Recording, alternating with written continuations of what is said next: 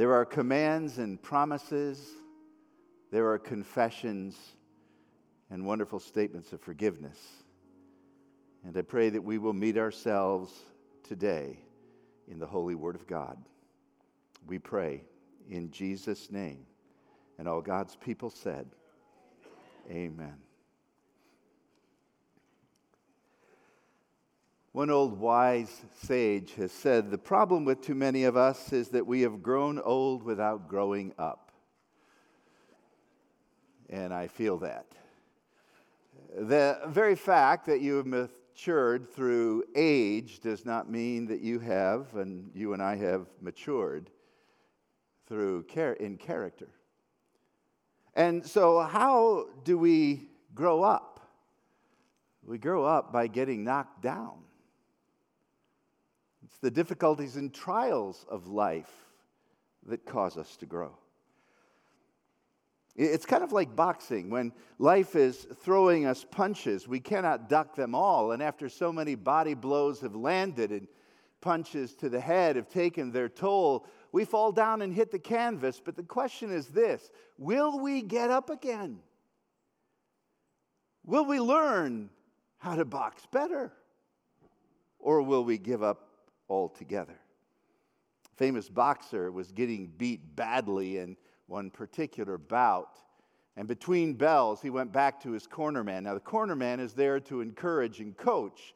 And uh, so the boxer sat down and he was bloodied. And the corner man said, Listen, you got this guy. He ain't nothing. He hasn't landed a glove on you, he hasn't touched you the boxer said, Well, you better look, that, look at that referee because someone out there is killing me. and that sounds to me a lot like the Christian life. Somebody out there is killing me. It's sometimes somebody, the evil one, who, like a roaring lion, seeks to devour you. And sometimes it's providence, the things that happen in life in a broken world like our own. I'm getting killed out there. What do I need to do? Well, I think there's help for us in Psalm 131, and I want you to turn there.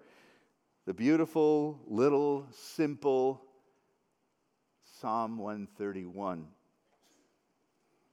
And when you open up your Bibles, you have some introductory words, and often people dismiss those as being purely that introductory, added by an editor but they are found in the original Hebrew text.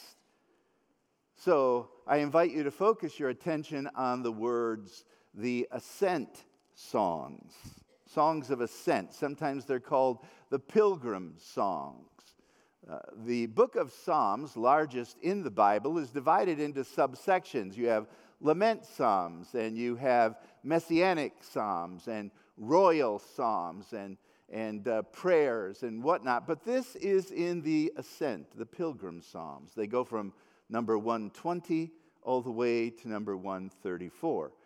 The Hebrew pilgrims, as they made their way up to Jerusalem in a company of travelers, would often sing these songs. And when the road is long, you sing the songs.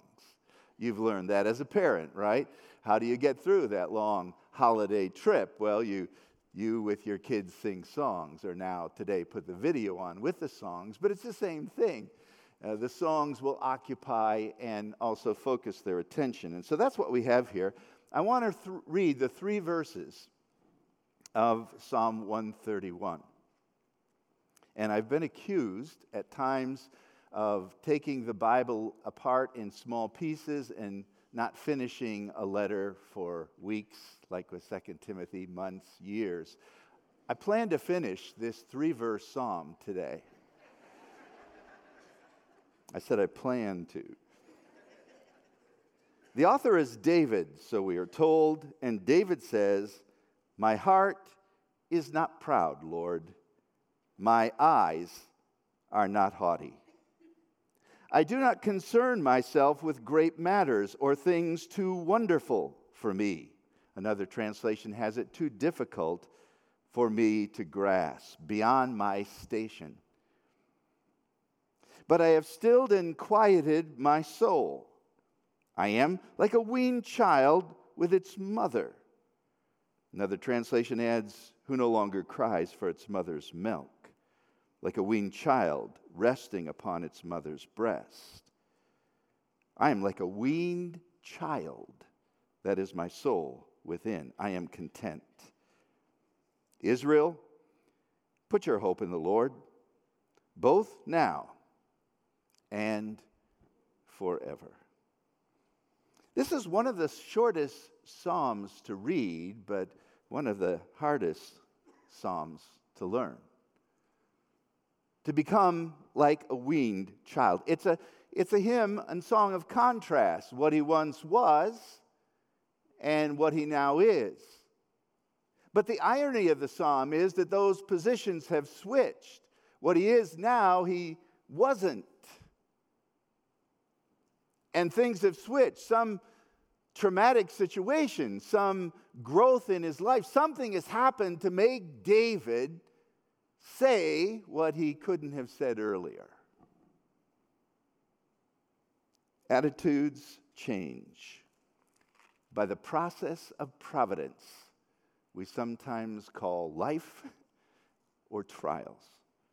Notice, first of all, David talks about the haughty heart and he says, My heart is not proud, Lord. My eyes are not haughty. I don't concern or involve myself with great matters, things too wonderful for me.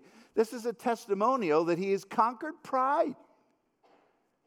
And I am always suspicious of someone who says proudly, I am not proud. How can you say that, David? I know something of your life. David is opening himself up to comparison and perhaps even ridicule. But maybe, and we don't know exactly when, maybe David wrote this early in his life. Remember David early in his life? What is he? Shepherd boy on the hills of Bethlehem. His brothers go out to war, and he stays back home taking care of the sheep. David did not plan and plot to become the king of Israel. In fact, when his own family was chosen, his father Jesse put all the other brothers forward and left David behind because surely he's not the guy. David was humble in those humble years. When he could have killed King Saul, he didn't. And so, maybe writing in these younger years with reference to not every area of his life, but to the general tenor of his political life, his governmental life, I am not proud. I'm not totally convinced that this is David, though, in his early life. David did not, like Saul, try to thrust himself into the priesthood and offer sacrifices. That is true. But David did some things that causes me to think this is the older David who's gone through a traumatic experience. It's good not to be filled with pride. Psalm 10 4 in his pride, the wicked man does not seek God. In all of his thoughts, there's no room for God. Find a person who doesn't believe in God. Find a person who believes in God but has very few thoughts of God, and you will have found a proud soul. So the Bible tells us. The Scottish proverb used to say, Pride and grace never dwell in one place. And that's biblical. For God opposes the proud, but he gives grace to the humble. That's the principle of heaven, so often ignored here on earth. And did you notice the eyes have something to do with it? I know, I know this is a Hebrew parallelism where you basically say the same thing in the second line that you said in the first line in a slightly different way. That's Hebrew poetry. But what he is saying is that the eyes often tell us if a person is proud. The desire of the heart comes through the eyes, whether it's love, whether it's indifference, or whether it's arrogance. In Proverbs 16, we read there are six things which God hates. Yes, seven are an abomination to him. And you know what number one is? The haughty eyes, the look of the proud person. In Proverbs 12 17, haughty eyes and a proud heart, and the lamp of the wicked is sin. By the way, you and I, you and I have a better ability to see in others what is there than we do to see what is in us. In other words, I can see pride in people all the time. Wow, I think I've got a gift. that person's arrogant, and I hate arrogance. But maybe the reason I can see it in others so clearly is because it's so present in myself, but I don't see it. Someone said pride is the only disease that makes everyone sick except the person who has it. Don't you hate being around arrogant, proud, selfish people? Self is the center of their universe. And God, if He's in, is on the periphery. He's not even in their thoughts most of the time. I wonder how often God is in your thoughts. Pride undervalues people. Pride always evaluates everything that's going on. Well, well, you know, this government is horrible and the Detroit Tigers are useless and my family is made up of a bunch of idiots and do you see how that family parents their kid over there? Man, uh, pride undervalues everything around it.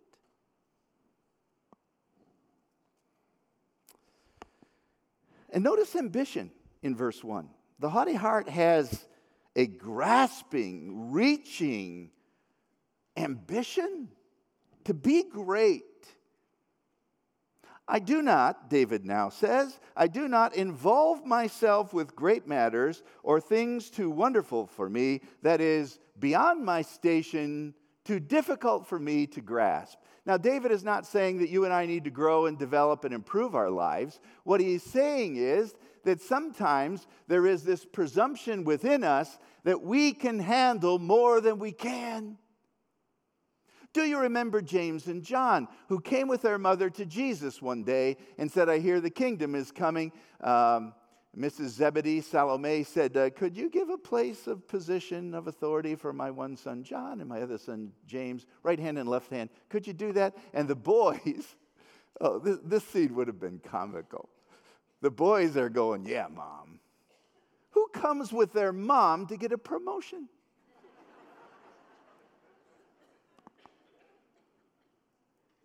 And Jesus said, Can you drink the drink that I'm going to drink?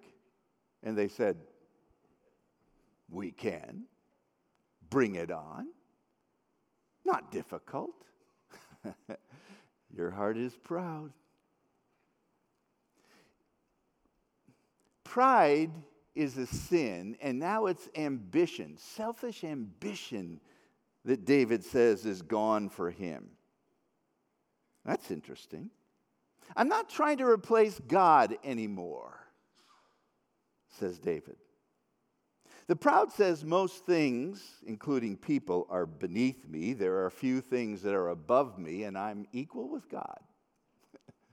now, you never articulate it that way, but that's what pride says I'm equal with God. I don't need Him. I can take care of things myself. If you needed God, you'd be praying every day. If you need prayer is a confession of dependence. The lack of prayer is a confession of independence. So the boastful man says, I can handle it all. Bring it on. But they fail to see that there is an infinite gulf between God and man. God, the one who has no limits, man who is finite.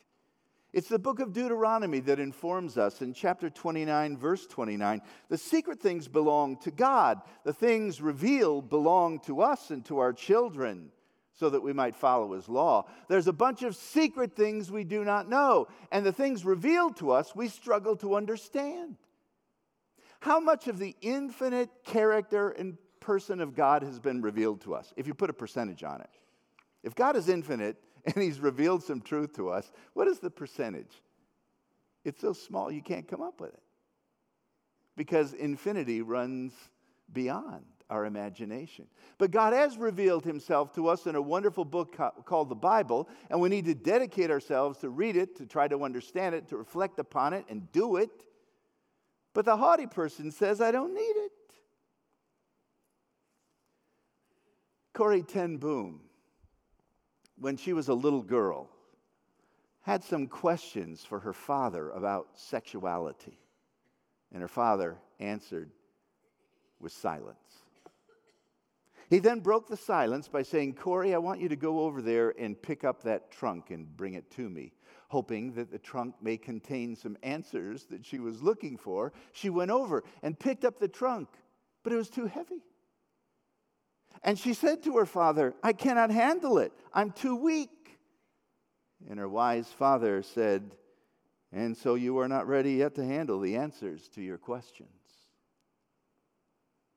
And I love this next phrase in the story. And this response satisfied Corrie because she trusted her father. You and I have a bunch of questions we want answers to, and God says, You're not ready for it.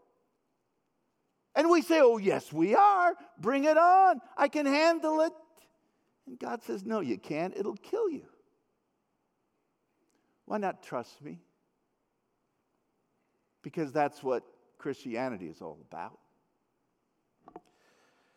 So, when did David write this hymn where he could say, I am not proud? Well, there might be a hint in the hymn before it Psalm 130.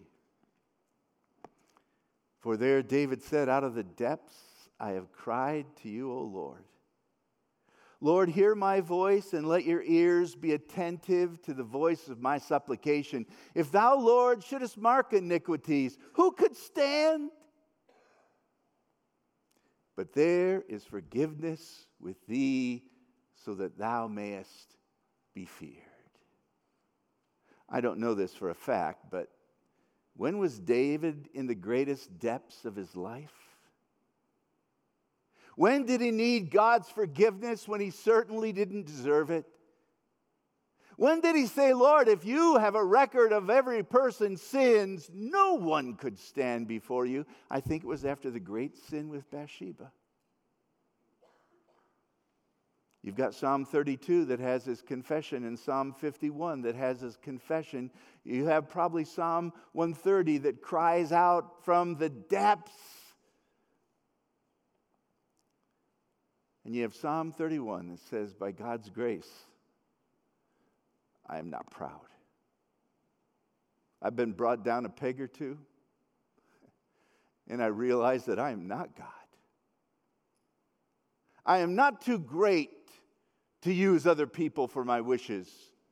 I am not the powerful king who can build up his kingdom regardless of God's truth. I cannot have whatever I want. I am not king. I am not proud. I've stopped reaching to build my own kingdom. Boy, if you can say that, you've learned a great lesson. So that's why you come to verse 2, the humble heart. David says, Now this is what I am. I used to be proud, but I'm not anymore. And this is what happened. Verse 2 I have stilled or calmed and quieted my soul. He says that he has done that. My response to that is understanding Scripture. I believe the Lord is the one who sent the catalyst, and David by grace, responded as he should have with repentance and faith. Ultimately, he did, confessing his sin. He said, Now I'm like a weaned child with its mother, who no longer cries for its milk, like a weaned child resting against his mother. That is my soul within me. You mothers know what the weaning process involves. A nursing mother in Western culture will give its child the food it needs in those early months, maybe up to a year. In Eastern cultures, the children would often be still taking their mother's milk until they were four or five. I know that sounds weird to us, but that's the way it was. Johnny, come in from playing, time to eat. oh, I know it sounds gross, but you know the Bible is real. The Bible's in your face sometimes, and here's one of those.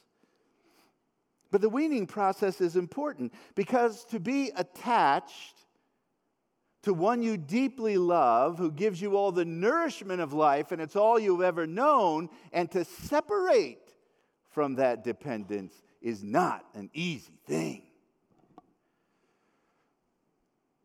Child's noticeably upset, especially if you're four or five. And then says to the mom, You don't love me anymore. But the mom knows what's best, right? And if this kid is ever going to grow up, the child has to be weaned. The mother must hold her ground. I suppose maybe David was walking through his palace one day after his great sin with Bathsheba. Nathan had pointed it out, and he had finally found forgiveness with God. And he was began to rebuild his life, but he was having trouble with his son Absalom and other troubles in the kingdom. Walking through the palace, and he hears a baby cry. He walks over and says, What's wrong? And the mother says, Oh, this is my child. Uh, I'm, I'm trying to wean him. And he doesn't like it. He's fussing and crying and yelling and screaming, but I'm holding my ground. And David says, Good, that's what you should do. And as David walks away, he hears the mother tenderly say to that child, You're growing up and it's time. It's time for you to go into a young boy not a baby. David goes back to his desk and writes Psalm 131 I'm like a weaned child. The child now no longer frets for what it used to find indispensable. And by the way, the Hebrew is very interesting here the humble heart that we now see in verse 2 is not just a child weaned from its mother, but the Hebrew says the child has been weaned from its mother as it rests upon her. Now, that I find amazing. It's not just that now the child is content with not taking the mother's milk and is separated somewhere else. No, the child is still there, but has been weaned. It was in 1992 that I heard Warren Wiersbe say this Life is a process of repeated separations, of weanings, if you will. Each stage is designed to prepare us for the next. And the growth hurts, the transition is painful as we're weaned from the people we love and the places we know to step out and trust God. like a newborn baby who is now at the age of being weaned cries out for its mother's milk. So you and I are all about us, right? Do you have to teach a baby to be selfish? They're very good at it. And they're crying out, I want to be satisfied. I want to be satisfied now. But life is about weanings. C.S. Lewis said this Relying on God has to begin all over again every day as if nothing had been done yesterday. Well, I thought I was building. I thought I was making progress. But it seems like now, today, I'm miles back of where I once was. Because now's a new day, and I can't say, Well, I trusted you yesterday, Lord, so how is that good for today? And he says, No. We're going to go through the process all over again. I'm going to wean you from something else today. What is God going to wean us from? The things that used to feed us the world, the flesh, and the devil, the things we love, the things we cry out for, the thing that self wants. And we cry until we're humbled. How do you convince a child that doesn't want to be detached from his mother to leave. Is that an easy process? How does, a, how does a mother bird teach its offspring to fly?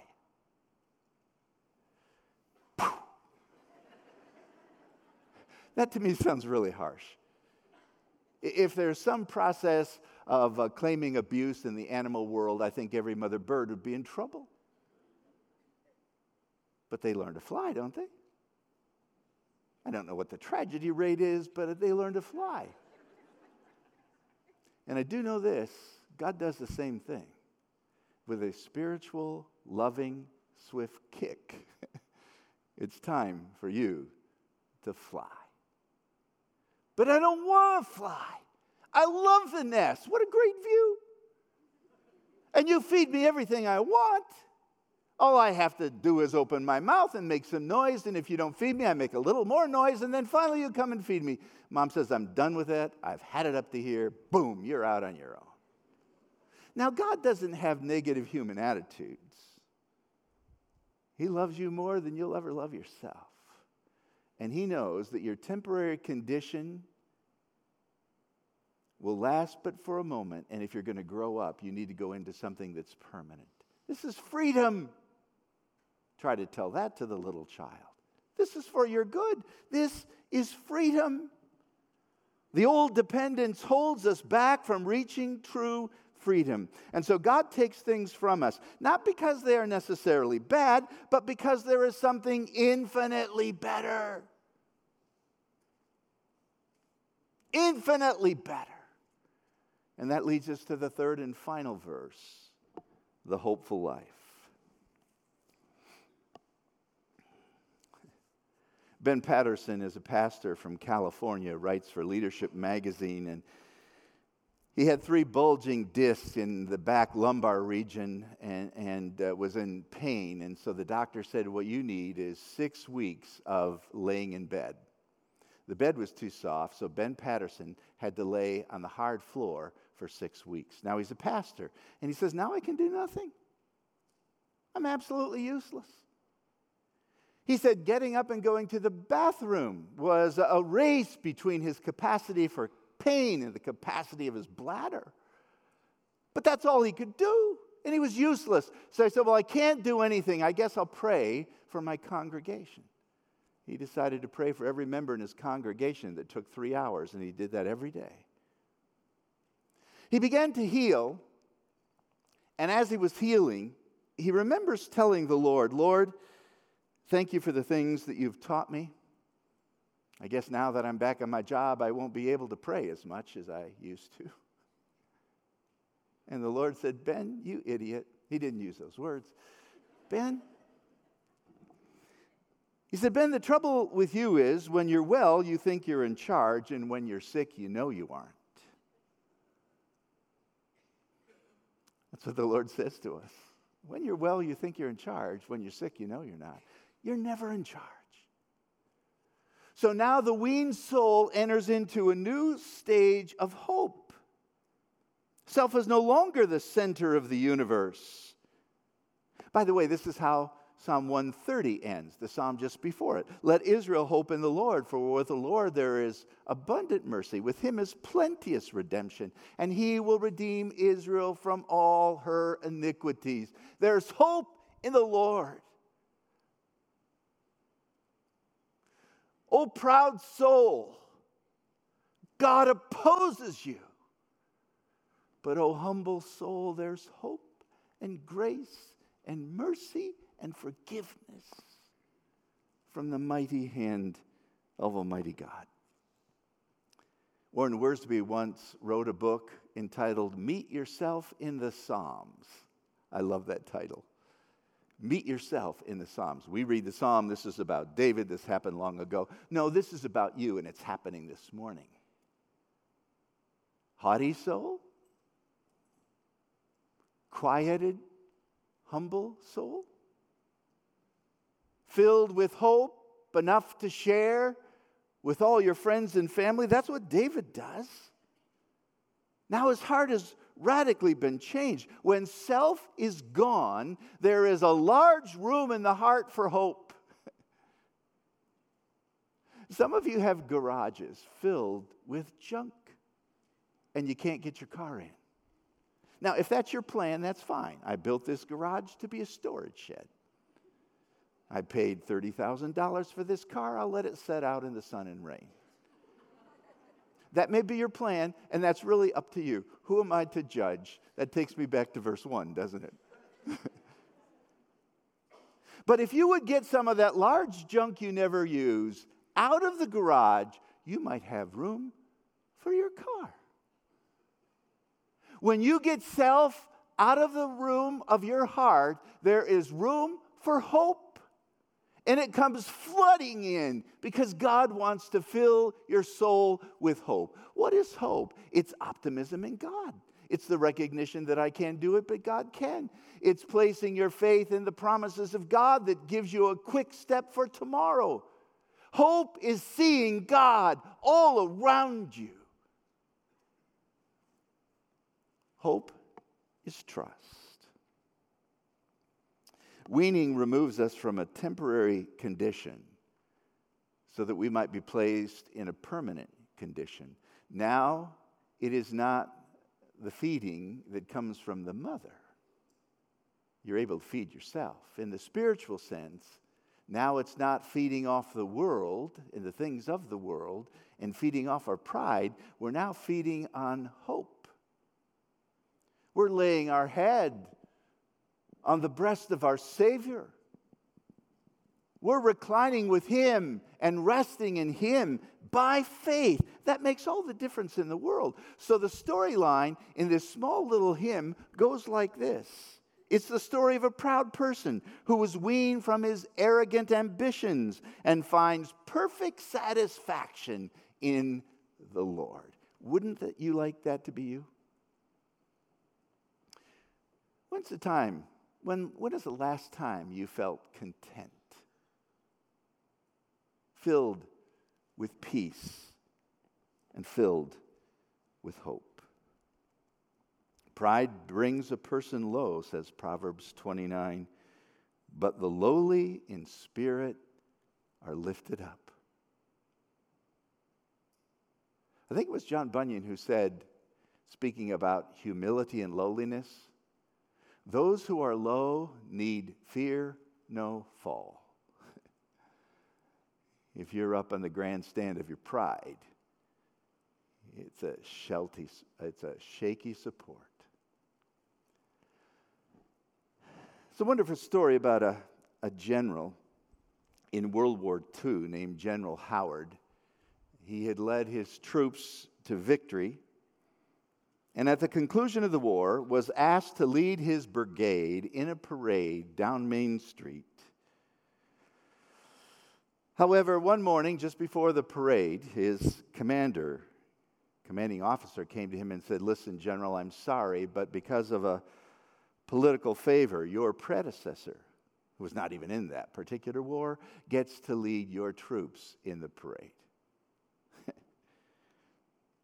The general, of course, was upset. The news hit him hard. He believed that he should be leading his troops in the parade as he led them in battle. And the commanding officer agreed, but he said, It's out of my hands. There's nothing I can do. Higher up has given this man the privilege.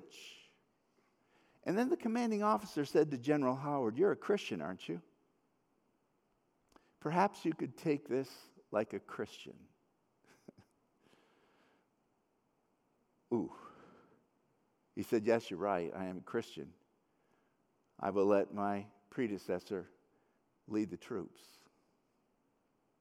in the great parade. Thank you, said his commanding officer. I appreciate your attitude. We'll let him take his place in front of your brigade in the parade tomorrow. But I want you to meet me at 9 o'clock before the parade starts. And I want you to walk with me at the head of the army. That's what Jesus does. Lose your little pride and join me in hope. Let's pray.